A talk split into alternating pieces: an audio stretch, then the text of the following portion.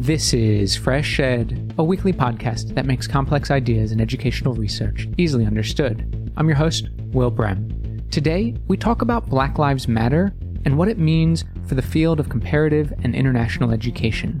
If we think about Black Lives Matter as an enunciation, as an expression, it's quite easy to see the kind of global reverberations. In 2020, with EndSARS in Nigeria, the kind of framing of Nigerian lives matter. Black Lives Matter is often a hashtag that is used to amplify those movements and struggles. Many of these ways of thinking, and also this aspect of abolitionist futures and the kind of analytical tools or frameworks that can be used to explore that through Black Lives Matter and their work, but also through other traditions. I think it opens up the possibility for the sector to think differently. With me are Sharon Walker and Krystal Strong, who have recently co edited with Derron Wallace, Arathi Sriprakash, Leon Tikly, and Crain Soudien a special issue of Comparative Education Review entitled Black Lives Matter and Global Struggles for Racial Justice in Education. Sharon Walker and Krystal Strong, welcome to FreshEd. Many thanks. Thank you so much for having us. So, Black Lives Matter, I guess it first appeared as a hashtag in 2013 after Trayvon Martin was murdered. And then there's been so many additional murders and deaths of black people in the US. And then in 2020, when George Floyd was killed, it just sort of erupted into this massive protest movement. And it often seems that Black Lives Matter is this US phenomenon because of the sort of continued violence against black people in the country. But your special issue really sort of says, you know, the movement for black lives is actually this global phenomenon. So can you give me a sense of just, you know, the global reach of Black Lives Matter or the movement for black lives? We have been really intent in this special issue on number one, as you mentioned, bringing together a set of pieces that really do sort of affirm and think through the global implications of Black Lives Matter, as we say, a rallying cry as an organizational formation and also as a decentralized movement, but also taking very seriously the often underappreciated internal globalism within the movement. So, for example, if we think about Black Lives Matter as an enunciation, as an expression, it's quite easy to see the kind of global reverberations, right? We saw in 2020 in with EndSARS in Nigeria, the kind of framing of Nigerian lives matter, right? Or when people are victims of state violence and particularly anti-black state violence, Black Lives Matter is often a hashtag that is used to amplify those movements and struggles. And so there's a way in which BLM and Black Lives Matter becomes a way of drawing attention to the perilous conditions of Black life, not just in the US, but internationally. At the same time, I think if we look at BLM as an organizational formation and we appreciate the sort of long evolution of the struggle, we can discern many ways that BLM has been quite influential when we think about, for example, the Ferguson uprising after Mike Brown Jr.'s murder, right? Or if we think about the uprisings in Baltimore after Freddie Gray's murder and thinking about the ways in which the occasion, the frequent occasion of black murders at the hands of the state have occasioned these kinds of uprisings, right? We can see a kind of pattern of both the violence, but also the organized resistance to it. And I think certainly we saw that in 2020 after George Floyd's murder, where there were solidarity protests all around the world in historic numbers in many cases. But I think, you know, part of what we really try to draw attention to is number one, the kind of internal attention within the movement to globalism. It's actually one of the guiding principles of Black Lives Matter, the organization, but also really thinking sort of transnationally about its impact on how we think about anti-blackness, right? As a structural and global phenomenon, how we think about state violence, how we think about how that is expressed within schooling, within educational experiences, and how we also think about sort of transnational movements that BLM gives us an opportunity to understand. And just adding to what Krystal has said, particularly when we think about the kind of demonstrations, etc., that have occurred in 2020. And I think that that was a real kind of signal to the fact that these issues are global that people are kind of rising up all around the world. And I think that's significant because I think one of the things that for me, kind of coming from the UK, and also I have an interest in France because I lived there for uh, quite a long time, just watching how these things have played out over the water, you know, across the water from the US and seeing the recognition of this kind of anti-blackness anti-black violence, etc. People understand and recognize what that is, not just in the US, but globally, but also the kind of sense of, and I would say in the UK, for example, the kind of grappling with, and I'm talking much more at the kind of national political level with, is this relevant here? A kind of pushback against this, even though at the grassroots level, people are speaking out, are saying that yes, this is relevant. They're organizing around that kind of BLM kind of movement or action, etc. And yet there's this kind of question of that is something that happens over there in the US. Is it relevant over here? Is some of these grassroots sort of the organizing, as you said, you know, BLM can be seen in, in different perspectives, but at the organizational level, has there been attempts to connect across countries? I know obviously within the US there might have been some organizational efforts, but how about transnationally in a way? I think that here in the UK, there has been organising around the kind of uh, Black Lives Matter. So, for example, we have Black Lives Matter.uk. Uh, then also we have the kind of Black Lives Matter uh, kind of global network foundation, which has kind of like chapter organizations over here in the UK. So I think that there has been a kind of institutional, when I say institutional, I don't mean that in a kind of sense of institutionalized, but that it's it's come off of the street, so to speak, and it's actually not just you know it's not it's not a case where we can talk about that happened in 2020. It's actually resulted in the kind of formation of groups and action um, going forward. So yeah, so I, I do think that there has been and I, I, don't know if that's across how many country contexts that that spreads across, but definitely in the UK that that has been something that's been happening. So one thing I'll just add to that is, you know, this hasn't come up yet in the conversation, but I'm actually an organizer within Black Lives Matter in the Philadelphia chapter. I also do organizing within the network formation as well. And, you know, as Sharon mentioned, there have been affiliated chapters in three countries, the UK, the US, and Canada. But apart from that, there has been sort of waves of solidarity over the years of BLM's existence. So, for example, there have been solidarity statements about police murders in the UK, in Brazil, uh, Australia. There have been a few different groups of BLM organizers who've gone to places like Palestine to learn from the struggle in Palestine. And there were some pretty viral interactions be- between Palestinian organizers and folks in Ferguson during the Ferguson uprising, you know, giving suggestions on how to prepare for tear gassing and a, a particular kind of repressive state violence and, and counter, you know, to counter an up, an active uprising. And also there have been BLM organizers who've gone in solidarity to places like South Africa to learn from their struggles. And so there are those kinds of formalized and established relationships that have been developed. But also, you know, as I mentioned earlier, globalism has been named as a emphasis and also a intentional guiding principle. And, you know, there's ways that we can understand that as an aspiration, right? That is kind of sought to be realized, but we can also look to tangible examples of solidarity efforts and certainly the ways that folks around the world have really taken up the mantle of BLM and thought with it and amplified um, struggles. You know, recognizing that there is certainly a centralized locus of focus in the US, right? But that does not mean, and it certainly is not the case that, you know, there's uh, an interest in an understanding of the transnational scope of the problem of anti Blackness and state violence. So, how does BLM understand the, the idea of globalism as sort of a guiding principle, as you said, an aspiration? One of the things that we were quite intentional about within the special issue was taking very seriously the movement knowledge that has been generated within Black Lives Matter, which is an organization, but also the Movement for Black Lives, which is a larger constellation, a transnational constellation of organizations, right, that are Black led and that sort of coalesce around fighting against state violence and for Black liberation. But within the 13 guiding principles of Black Lives Matter, globalism is defined in the following way. And this is a quote. We see ourselves as part of the global Black family, and we are aware of the different ways we are impacted or privileged as Black folks who exist in different parts of the world.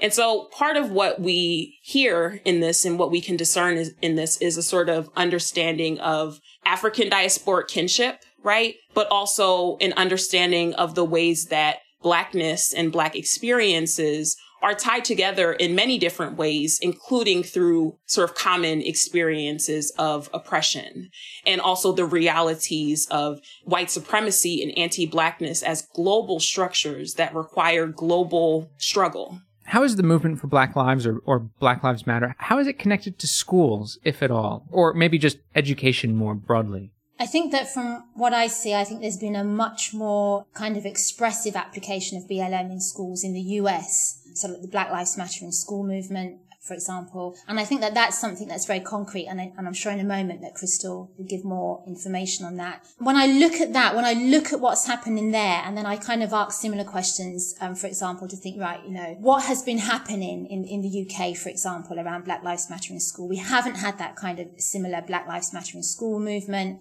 kind of activism and teaching that's very much grassroots and is kind of reaching across schools. Although I think particularly in the immediate aftermath of George Floyd, there was a lot of activity, not in the sense that there wasn't any before, but it kind of coalesced around that kind of 2020 experience and kind of brought to the fore many of the things that were happening. And so, for example, there was um, kind of reports in the newspaper about not, not only teachers, but actually young people requesting for a different kind of curriculum. And so one of the examples is, is been the Hackney curriculum, which has been developed um, in Hackney and which teachers and children have actually requested. They've wanted to see a change in what, what they've been learning, etc. And so, and then, you know, you think about things like, I'm sure you've been onto the BBC educational website. Around that time, lots of new resources came out. Admittedly, they didn't necessarily focus on British black politics, which is again interesting. So, you know, they kind of went around the world and looked at key people in other global contexts, you know, people like Nelson Mandela, Martin Luther King, etc. So there's an issue to be raised there. Young black people in Britain, it would be good for them to learn about black British history and black British politics, but maybe that's for another conversation. So I think that there has been action and activities in schools, but I don't think it's been, from what I understand, as organized as it has been in the US today.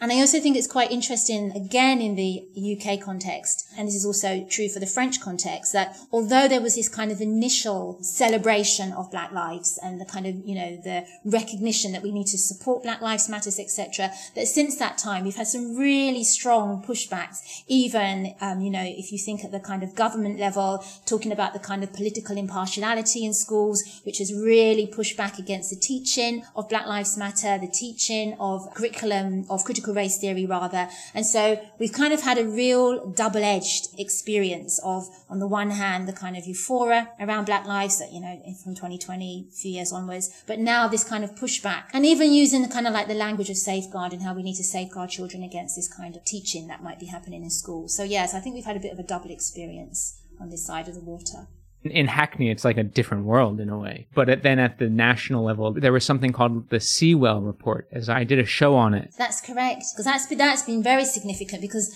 I mean, that the kind of commissioning of that report came out on the back of the the demonstrations in 2020. The idea being that the government commissioned a report. They wanted to look at the I can't remember the exact expression that they use now, the state of race relations or something within that kind of broader context within the UK to see, you know, what the issues and the problems are. And I mean, and as you well know, the report was slated or it, it, received a great deal of criticism, you know, for many different reasons, including in the education sector. For example, there was questions about the type of data it, it drew on, the questions it asks, who it engaged with, example, for example, and also whether there wasn't already a slight ideological push behind the report even before it was, you know, researched or published in that there's not a real acceptance of the idea of institutional racism, for example. And so therefore, any findings from the report would therefore speak against that. And I think that all people wanted was a fair engagement with the evidence that's out there, what we know from quantitative and also with quali- from qualitative research. But I don't think that that was given a, a, really fair hearing within the report, really. It's a really interesting sort of overview of what's going on in the UK in terms of this moment where everyone's talking about it, really pushing change, and then sort of this backlash and this counter narrative that has now arrived in a way. Krystal, what about in the US or at least in maybe in Philadelphia where you have been sort of working with the BLM chapter? There has been a very important connection instead of connections and growing connections between Black Lives Matter and schools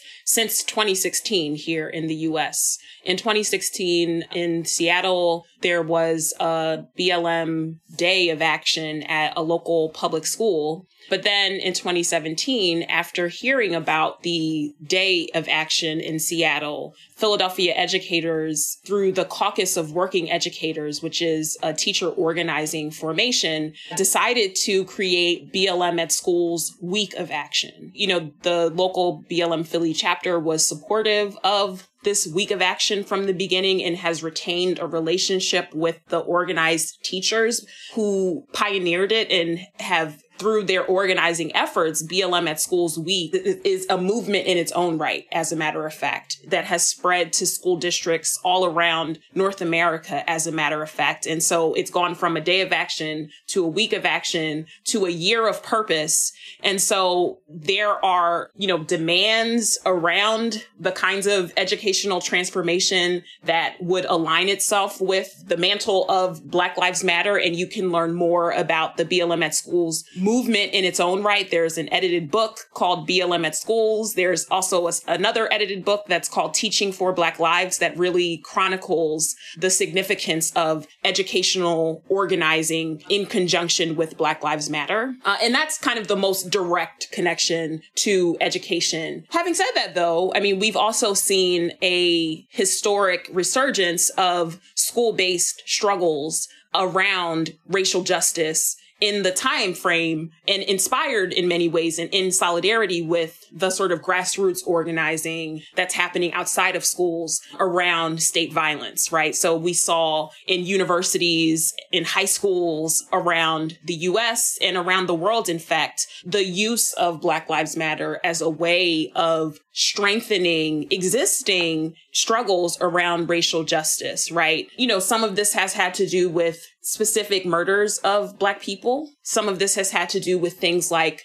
policing, you know, ties with the prison industrial complex between universities, for example. But then we see in places like South Africa, BLM and being utilized in conjunction with movements around natural hair being banned in schools, for example, or fees must fall, right? Borrowing from some of the sort of organizing practices within Black Lives Matter protests. And so there are lots of connections. And, and might I add, it's a bi-directional flow or a multi-directional flow because just as, you know, fees must fall, we can see tangible engagement with BLM. Fallism has been enormously transformative, especially if we look at the push in the US and the UK um, that we can tie directly to fallism in South Africa around monuments to state violence and coloniality. And so I think part of what um, becomes very important understanding the connections, but also the multi-directionality of the relationships. And Krystal, you've used a few times now the, the, the word state violence. Why is this notion of state violence so useful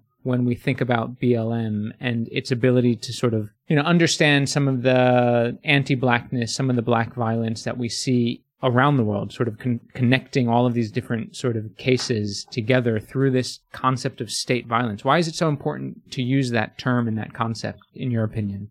It's essential because it makes very plain that we are talking about Black life and Black death. And we are talking about the specific vulnerability, the disproportionate vulnerability of Black people to violence at the hands of the state. And so there is a very important way of thinking about this that Ruth Wilson Gilmore has offered to us. She describes state violence, and this is a quote here, as the state sanctioned or extra legal production and exploitation of group differentiated vulnerability. And that is an incredibly important sort of framing, right? You know, this idea of group differentiated vulnerability. This is a, a framing that you can find used within the movement, but even, you know, outside of a more sort of academic understanding of what state violence is. The movement itself has been very important to drawing sort of public attention to these spectacular instances of black or violence against black people that we might not know about if not for smartphones, if not for hashtags, if not for viral recordings right? They might otherwise be swept under the rug, right? Especially if we think about the over eight minute video of George Floyd. If there was no video, 2020 might look very different. But one of the things that we talk about in our introduction and that we give credit to is the fact that it's from within the movement that we see incredibly important intellectual and political pivot to the language of state violence. So in 2012, there was a report that was released by Malcolm X Grassroots Movement, which is a Black liberation organization. They released a report called Operation Ghetto Storm, which in its language was attempting to draw a connection between Desert Storm and sort of US imperialism abroad and militarism abroad to the militarized experiences of Black folks in urban communities, in particular in the US. And so one of the things that the report did was it documented extrajudicial killings of Black people. And they defined extrajudicial killings and state violence as these sort of murders of Black people at the hands of not just police, but also security guards and vigilantes like George Zimmerman, who murdered Trayvon Martin. And so part of what that report did is with sort of painstaking documentation, drew attention to these specific instances of police murders and also, you know, just broader murders of Black people and came up with a statistic that was incredibly essential to mobilizing around state violence. And they said that every 28 hours in the US, a Black person is murdered by the police. And so state violence becomes very important to as a frame for understanding the specific vulnerability of black people to death at the hands of agents of the state. I think the emphasis by Krystal or rather by Ruth Gilmore on that kind of group differentiated vulnerability, I think that is so significant to grasp because I think sometimes you might hear people speaking in lay terms, etc., and they might say, "Oh, you know, it's the community, or they've brought it on themselves." or it's the individual or, and I think that when we think about state violence, what it really grasps is is the idea that this is not happening by accident. This is something which is almost baked into the framings of the state. And it's something that is not just happening, for example, in policing, it's, it's in law. Everything is connected. It's all working together. And I can imagine that someone listening to this will kind of like be thinking, oh, you're kind of like talking about a conspiracy theory. You know, everyone's kind of got it in for black people. But I think the thing that we need to remember is when we think about how states are organized today, we have to think about this historically in the kind of historical context. When you think about the vulnerability, you know, the US is a, is a clear example, the vulnerability of black bodies in the US, this goes back a long way back into colonial times. And it wasn't as if there was a date in time where everybody said, right, now that way of thinking has stopped and it continues. And so we have to kind of think about these connections with yesterday and how they kind of feed in into the kind of states that we have inherited today. And I think that what Black Lives Matter draws attention to is that these ways of thinking and acting and being in the world are, is the word endemic to the state. This is how the state is working. And hence why not just in the US, but you know, I can think of examples in the UK and other contexts as well, uh, uh, um, as well, where black life is vulnerable as a result of these kind of historical, which have now become contemporary ways of acting and being in the world. And if I can just add on to that as well, I think part of what Sharon is sort of amplifying here is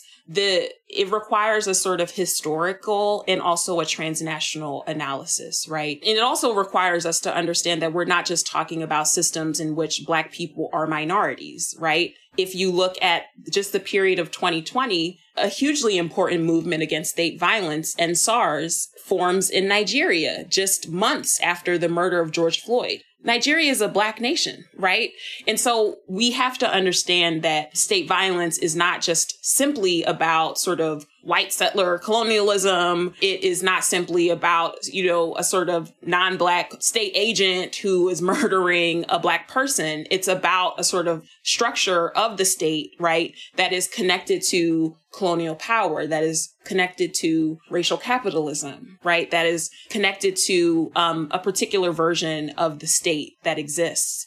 And also, it requires us to understand, like Sharon said, these sort of historical continuities. But even after 2020 and the murder of George Floyd, in the US alone, almost 800 pe- Black people have been murdered by the police since George Floyd was murdered. And that is a statistic from the Mapping Police Violence Project, where you can actually see and it's US specific, you can see every single person who's been murdered by the police going back decades, right? And you can isolate it by race. And that is just black people. But then if we also look at 2020, there was a UN resolution that drew attention to state violence against black people around the world. And so we can see very similar dynamics in a range of geographic and national contexts outside of the US it is quite valuable to place the state at the forefront and recognize that the definition of a state is in part the ability to monopolize violence and then that violence is racialized. It's a really sort of analytical frame to always keep in mind about what what is a state and what makes a state a state. So what we're talking about obviously has these much longer term historical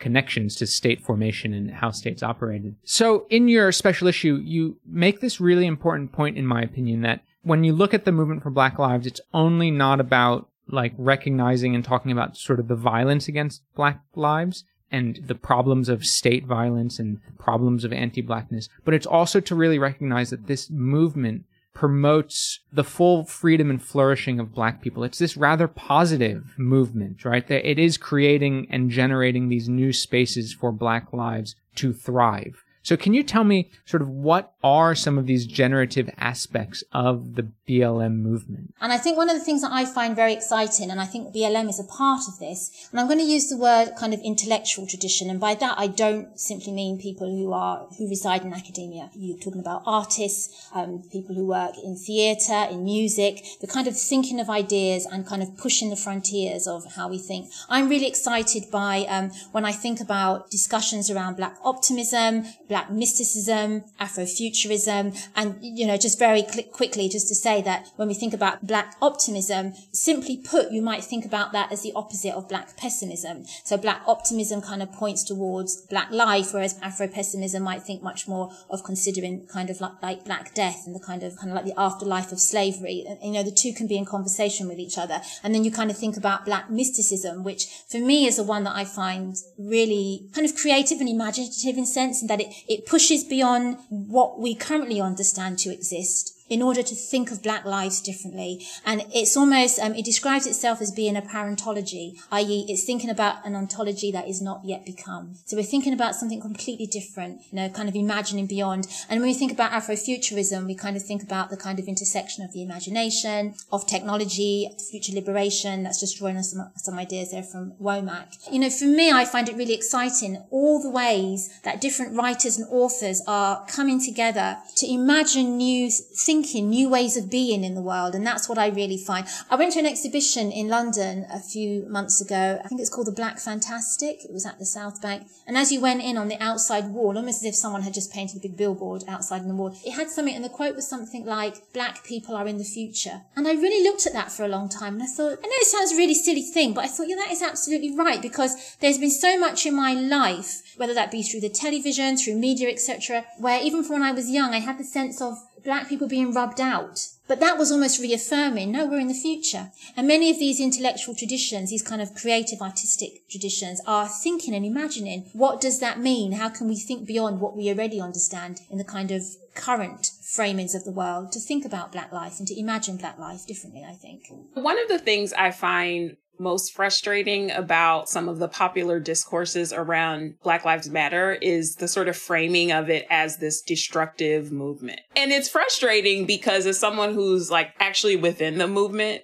you know, there is um such an important emphasis on black joy Black healing, but also the creation of life affirming institutions like schools and mutual aid projects and making sure that people have their needs met and basically thinking about what would create the conditions for Black people and all people by extension to thrive. And so I'm going to call on a few scholars who I think really remind us of the fact that alongside Black struggle, right, in, in Black oppression, there is always hope. There's always the kind of freedom dream, right? And that's invoking specifically Robin Kelley, who helps us see how Black people are always nurturing freedom dreams, right?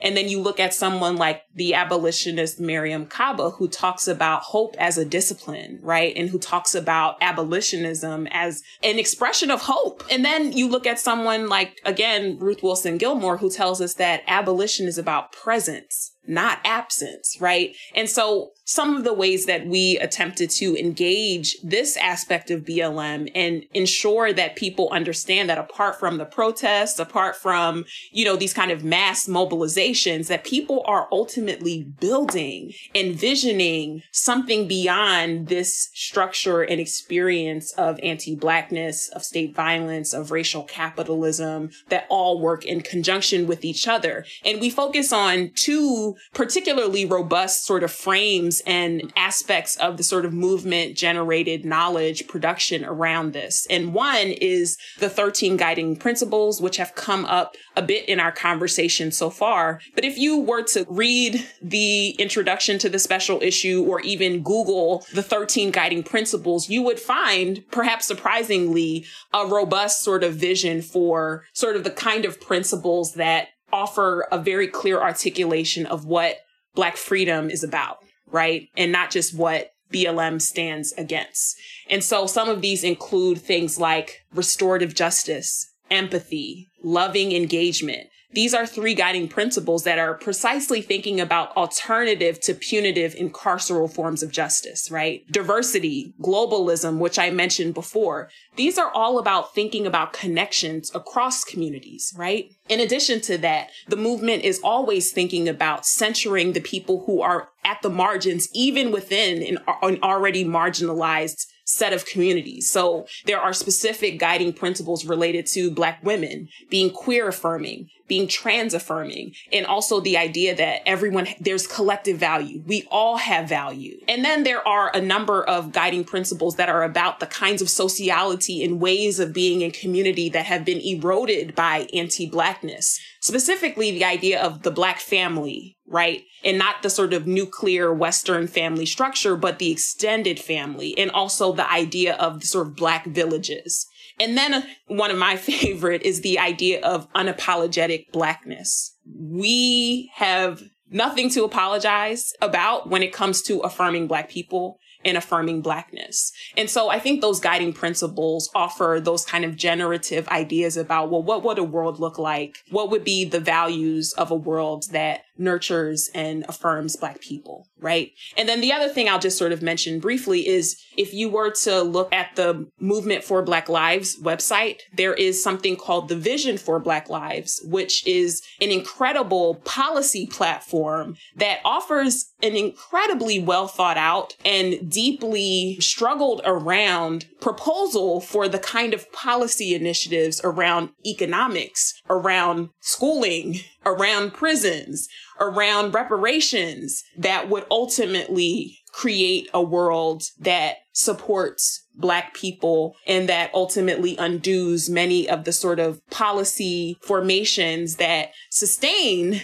the kinds of exploitation and oppression that are also bound up in the experiences of state violence that Black people experience. And so those are two incredibly rich sites to understand and to be guided by, right? Both in just how we experience and navigate the world, but also ultimately how we vision educational experiences and systems that are life affirming for all people. When you really focus in on Black Lives Matter, which your special issue has done so nicely, you realize how rich it is, right? I mean, I mean there's so many interesting theoretical engagements, so much interesting sort of social movement issues, sort of, you know, transnationally, but also locally. It's both looking at how violence operates, but also, as you, you've just said, about how it sort of creates these, a possible future world, future ontology, and sort of opens up these spaces of possibility that are just really quite exciting. So I guess the special issue is in the journal Comparative Education Review. So,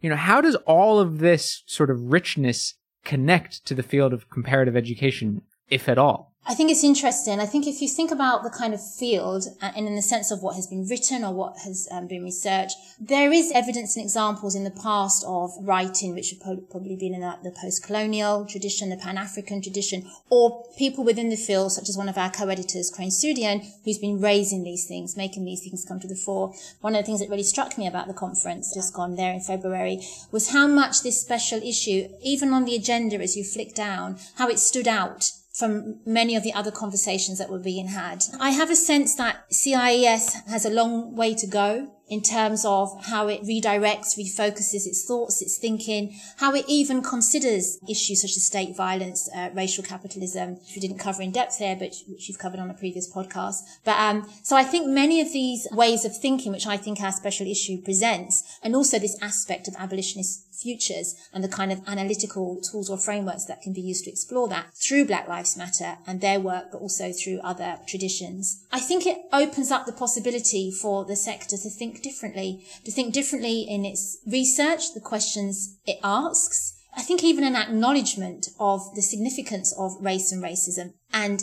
in this case specifically anti-blackness, as an analytical lens in writing, in work, in thinking. Even when you think about things, you know, there must be a plethora of papers writing about neoliberalism in education, kind of the marketization of education. But I think within our special issue, for example, I'm just trying to think of the two papers in particular that have looked at. We've got a paper that looks at um, shareholder schools. I think it's um, Amelia Herbert who looks at that. And then we've got Tyler Hooks, for example, who looks at schooling as plantation.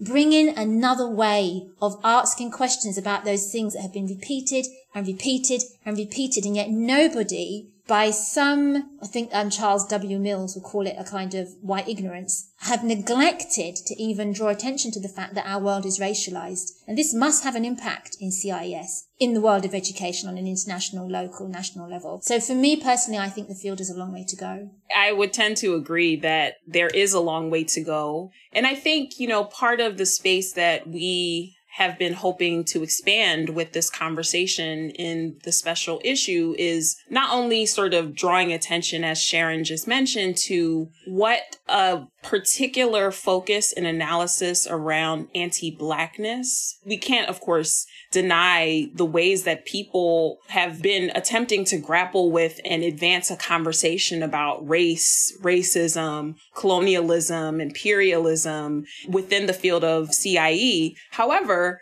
how are we thinking about the specific intersection of anti-blackness within that? Right? How are we thinking specifically about what is distinct about Black people and Black people's experiences in relationship to these structures?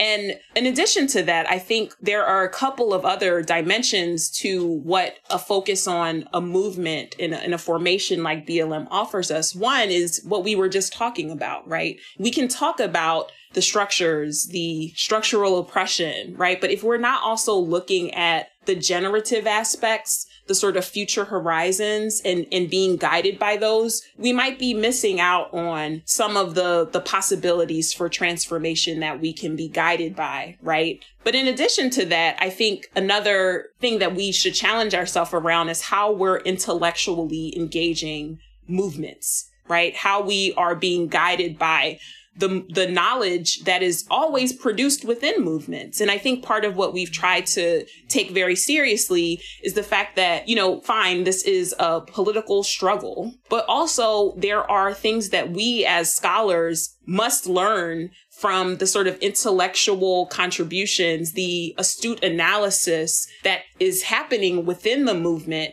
and be guided by that. And so I think part of the hope is that in addition to a deeper engagement and analysis with the specific sort of problem that BLM names, that we also think about how we as scholars are engaging with movements and how we are guided by the demands and visions that emanate from within those struggles. Well, Sharon Walker and Krystal Strong, thank you so much for joining FreshEd. Congratulations on your new special issue. Thank you so much for having us. Thank you. Thank you for having us.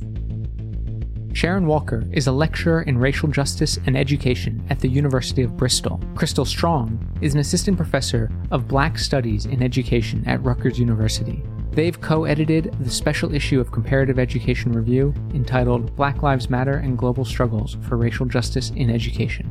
A transcript of today's interview with a selection of resources for further exploration can be found at freshedpodcast.com. Please note that opinions expressed on FreshEd are solely those of the host or the guest interviewed, not FreshEd, which takes no institutional position. If you've liked what you've heard today, please rate us wherever you listen to podcasts. Reviews really do help. FreshEd's team includes Fatih Akhtas, Obafemi Ongunle, Annabella Afro-Boateng, Phyllis Che Mensa, and Jose Neto. Original music for FreshEd was created by Digital Primate. FreshEd is an independently run podcast without advertisements and is made possible by the support of NORAG, the Shock Deaf Family Fund, and listeners like you.